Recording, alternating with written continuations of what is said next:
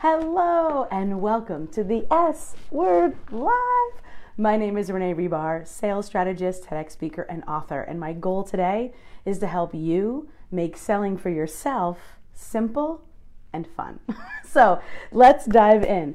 Today I'm going to talk about selling with stories. So many of my clients this week, and that's why I'm bringing it up, have been struggling with I have so much to share, so much about personal life and professional experience and personal development and professional development and client wins and my own wins that they find it challenging to wrap that into a system that helps them communicate those stories while still helping people move along the the pathway, the ladder of ascension, right? So to help people move along the pathway of buying from them. So whether you have a freebie or you have a low end product or you have a big high end ticket pro- program, these stories are stories you can tell on Facebook Lives, you can tell in your emails, you can tell on videos on your thank you page or in, on your sales pages, you can share inside your email sequences, you can share on your website. So here is a framework and some information about how I teach people to sell with stories. So if we haven't met yet, I have been teaching people, literally thousands of people, to sell for themselves, often for the first time ever since 1996. Yes, I'm that old. That's when I incorporated my first company. And so I've only been in the online space for a couple years, and I can tell you I've been just so glad that I've been able to meet people through video, through podcasting, through speaking at events that I would have never gotten the chance to do had I not joined in the online space. So if you're new to the online space or you're you're just you've been here for forever before way before me, um, I want to welcome you to this small little weekly show that gives a punch right where you need it most. So today we're talking about selling with stories, and um, there are three very specific pieces.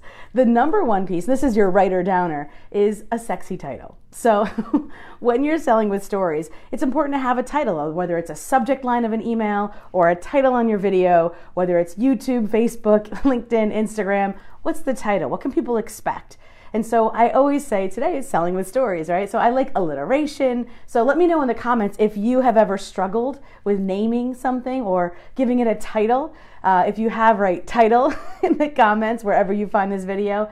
Um, I definitely have some some assets for that.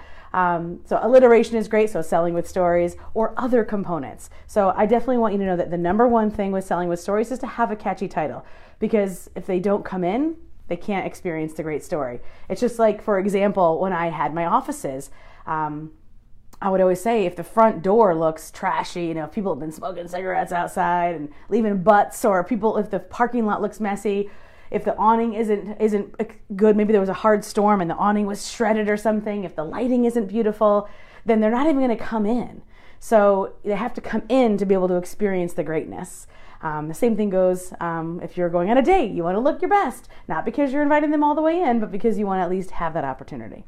So, number one is a title. Number two, context. So, why are you telling this story? What about this story made this story important to tell today? So, I did this when I created this story.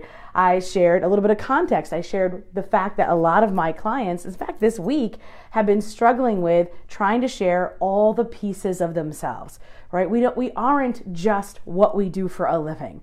A lot of my clients have phenomenal personal experiences, like they've traveled to far off lands or they've um, they're the, the oldest of, of 16 or they're a foster parent or they're an adoptive parent or they were adopted these are personal stories, but they inform who they are.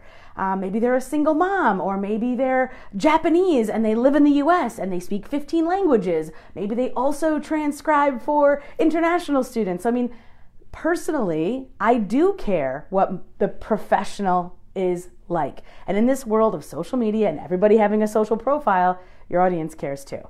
So, how to combine that context of why am I sharing this part of the story now? So if I am going to share a personal story, why? And the professional side, well, maybe they have a degree that they got. Maybe it's an art history, but they're a business coach. Well, how does that inform their business coaching acumen? Or maybe they're a yoga teacher, but they also have a degree in information systems. How does that inform what they're selling now, what they're offering now, what their business is?